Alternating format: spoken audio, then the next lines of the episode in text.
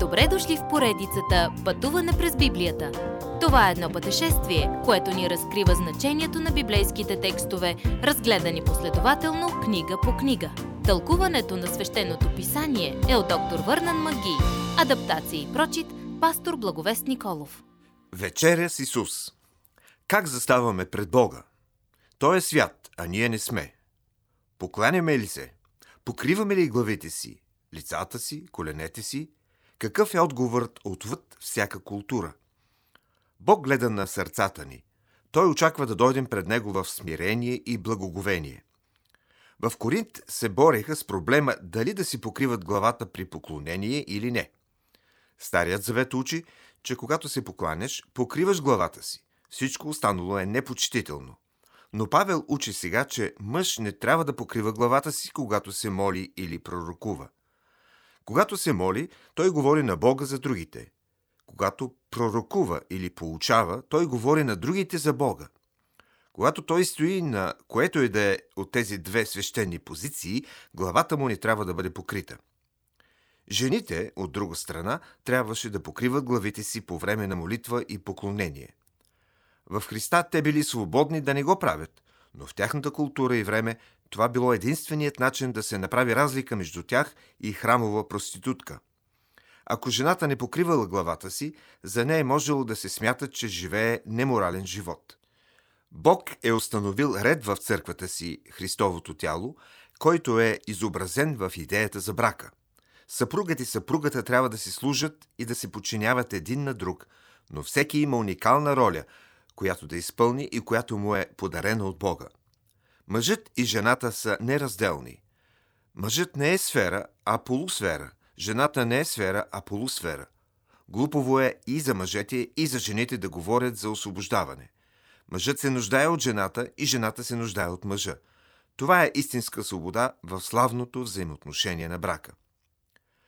Когато става дума за ред в църквата, празнуването на Господната вечеря е най-великото изражение и най-святото упражнение на християнското поклонение.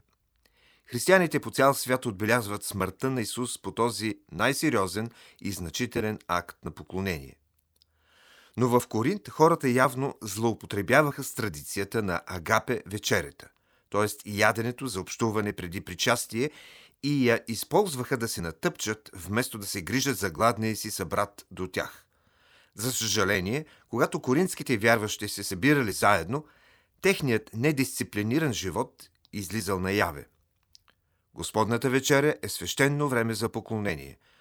На последната си вечеря на земята, часове преди кръста, Исус взе хляб и го разчупи като символ на тялото си, което се преломява за нас.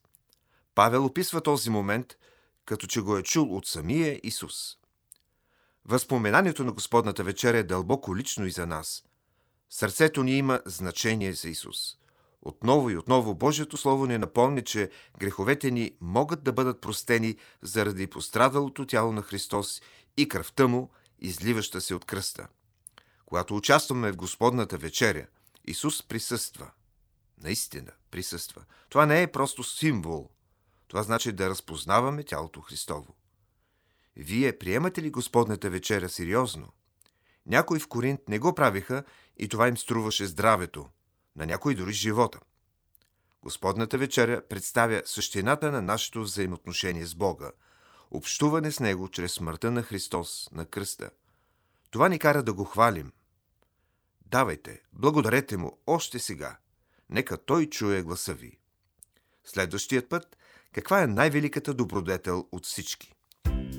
Уважаеми слушатели, вие чухте една от програмите в поредицата Пътуване през Библията. Ако ви е допаднало изучаването, заповядайте на www.ttb.bible, където има много и различни програми на български язик. Ако свалите нашето мобилно приложение от ttb.bible, ще получите достъп до систематично изучаване на всяка книга от Библията.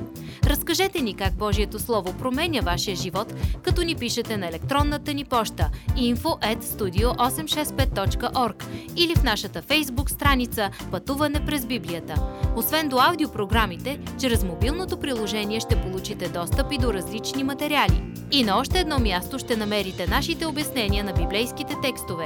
На платформата YouVersion за всяка книга от Библията ще намерите наш план за прочит и аудиопрограма с обяснение на прочетеното. Благодарим ви и до нови срещи в онлайн пространството.